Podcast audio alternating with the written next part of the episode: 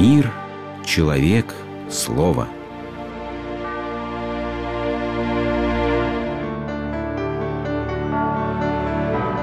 Религиозная энциклопедия. Судьба. Успех возможен, лишь когда судьбой извечной будет править шаткой случай, а хаос их великий спор судить. Да, игра – это бой. Схватка с невидимым, но могучим и коварным противником, вечно усмехающимся над человеком слепым роком. Это дерзкий вызов случаю, отчаянная попытка своей собственной волей изменить круг предначертанности. И разве же не были в этом смысле игроками и Магомед, и Наполеон? Разве не поставили они на карту и собственную жизнь, и жизни миллионов людей, круто изменив привычный ход истории? А Гомер и Шекспир – да и сам Достоевский разве не переступил черту судьбы, предуготовившую ему путь военного чиновника, но он поставил на бедных людей и выиграл. Ведь выиграл же, и ад мертвого дома прошел.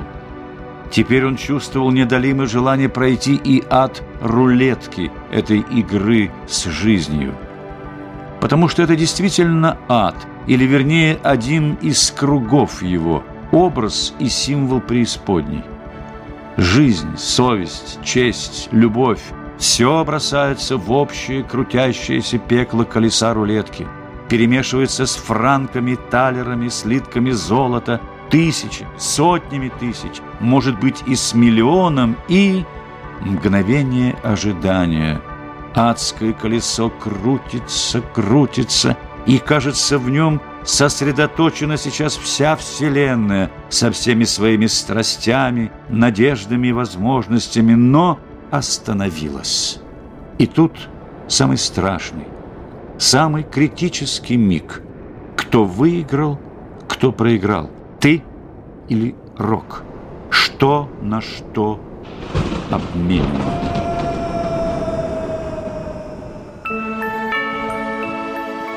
В музеях древнего искусства можно встретить изображение одной из античных богинь. Молодая женщина куда-то катится на крылатом колесе. Ее глаза закрывает повязка, в руках рог изобилия. Это богиня древних римлян Фортуна, богиня удачи. Римляне полагали, что удача человека – не зависит ни от каких других причин, кроме как от случайности. А значит, любое счастье капризно и недолговременно. Летит по миру фортуна с закрытыми глазами и сыплет на кого попало из рога изобилия свои дары. Вот они попали на тебя, но колесо фортуны повернулось, и богиня уже далеко.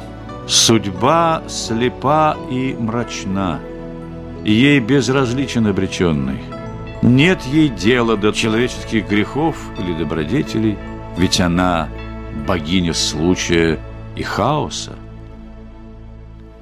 Сергей Аверинцев рассказывает, как воспринималась судьба в языческом мире. Судьба не просто скрыта в некой темноте – но сама есть темнота, не высветленная никаким смыслом, и притом именно в качестве несвободы. Для того, кто верит в нее, судьба – реальность, но в ней нет никакой истинности, а поэтому ее можно практически угадывать методами гадания, ведовства, но ее невозможно познать, ибо в ней принципиально – познавать нечего. В древнем мире, где господствовало язычество, понимали, что раз судьба неразумна, то подглядеть или подслушать ее можно только на время перестав быть личностью. Так вещала от имени судьбы дельфийская пифия, когда приходила в состояние транса.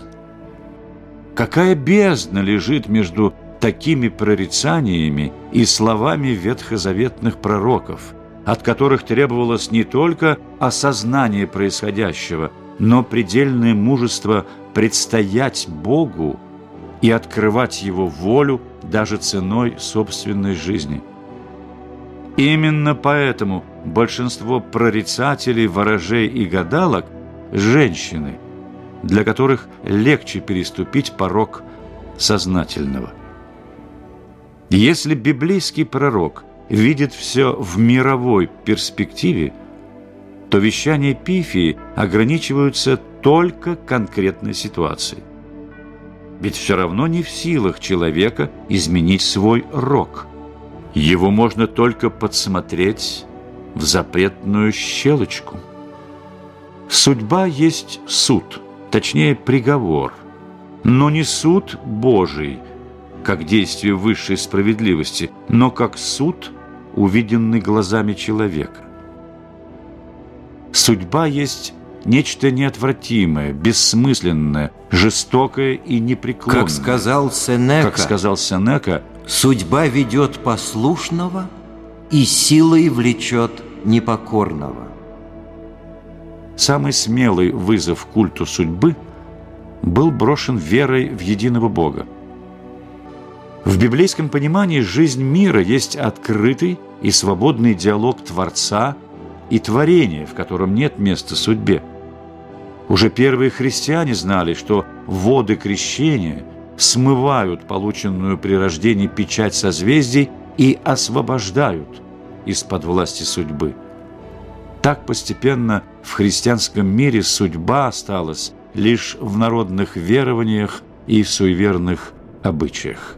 Твоя судьба и всех твоих сынов в руках твоих и счастье, и беда. Но ведь как соблазнительна вера в судьбу. Если все предначертано фортуной, нет ни вины, ни греха, и можно позволить себе что угодно. Если есть судьба, значит нет никакой свободы и ответственности. Сколько было погублено жизней глупо, безрассудно тех, кто вверял себя прихотливому водительству судьбы, слагая со своих плеч Богом данное бремя свободы. Ведь с судьбой нужно сражаться не за игральным столом или гороскопом. Это ее излюбленное место, там она царствует. Человек выходит на настоящую брань, когда начинает противостоять хаотическому, бессмысленному, безличностному и прежде всего в себе самом.